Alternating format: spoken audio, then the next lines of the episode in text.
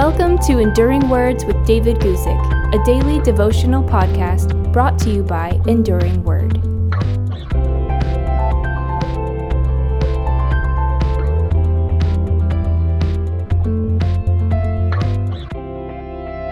Today, I want to tell you about a time when it could be said that enough is enough. I'm going to read you from 1 Kings chapter 19, verse 4, where we read this. But he himself went a day's journey into the wilderness, and came and sat down under a broom tree. And he prayed that he might die, and said, It is enough. Now, Lord, take my life, for I am no better than my fathers.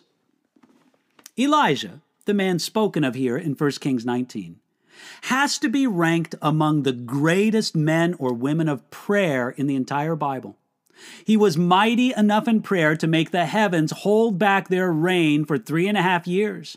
And then he had enough power in prayer to bring the rain back at the appointed time. Elijah had enjoyed an amazing period of spiritual success with the defeat of the prophets of Baal on Mount Carmel and the sincere, if brief, restoration of a belief in the true God among the people of Israel. Yet, at the end of that high season, a crashing depression came on Elijah. Here we find Elijah alone in the wilderness, and in that solitary place, he began to pray. This prayer was now personal. He said he prayed that he might die. Thankfully, this was a prayer not answered for Elijah. In fact, Elijah was one of the few men in the Bible to never actually die. We can imagine that many years later, as he was caught up into heaven, he smiled and thought of this prayer and the blessed no that answered his prayer. To receive a no answer from God can be better than receiving a yes answer. And it was certainly true in Elijah's case. Look at what Elijah said in his prayer. He said, It is enough. We sense that what Elijah meant was something like this I can't do this anymore, Lord. You see, this work was stressful, exhausting, and it seemed to accomplish nothing. The great work on Mount Carmel did not result in a lasting national revival or return to the Lord. God had a great revelation of himself to give to Elijah.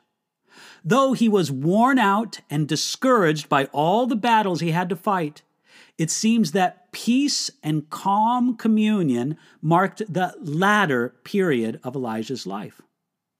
Look at the rest of Elijah's unanswered prayer. Now, Lord, take my life, for I am no better than my fathers. When Elisha examined the apparent failure of his work, he instinctively set the blame on his own unworthiness. Now, it's easy to wonder how a great man of God could have such gloomy thoughts. Yet we see that all of his spiritual accomplishments did not prevent Elijah from feeling greatly depressed and discouraged. Perhaps Elijah had especially hoped that the events on Mount Carmel would turn around Ahab and Jezebel in the leadership of Israel. If so, Elijah forgot that people reject God despite the evidence, not because of the evidence. Have you recently said, That's enough? The lesson from Elijah is clear. God knows when enough is enough.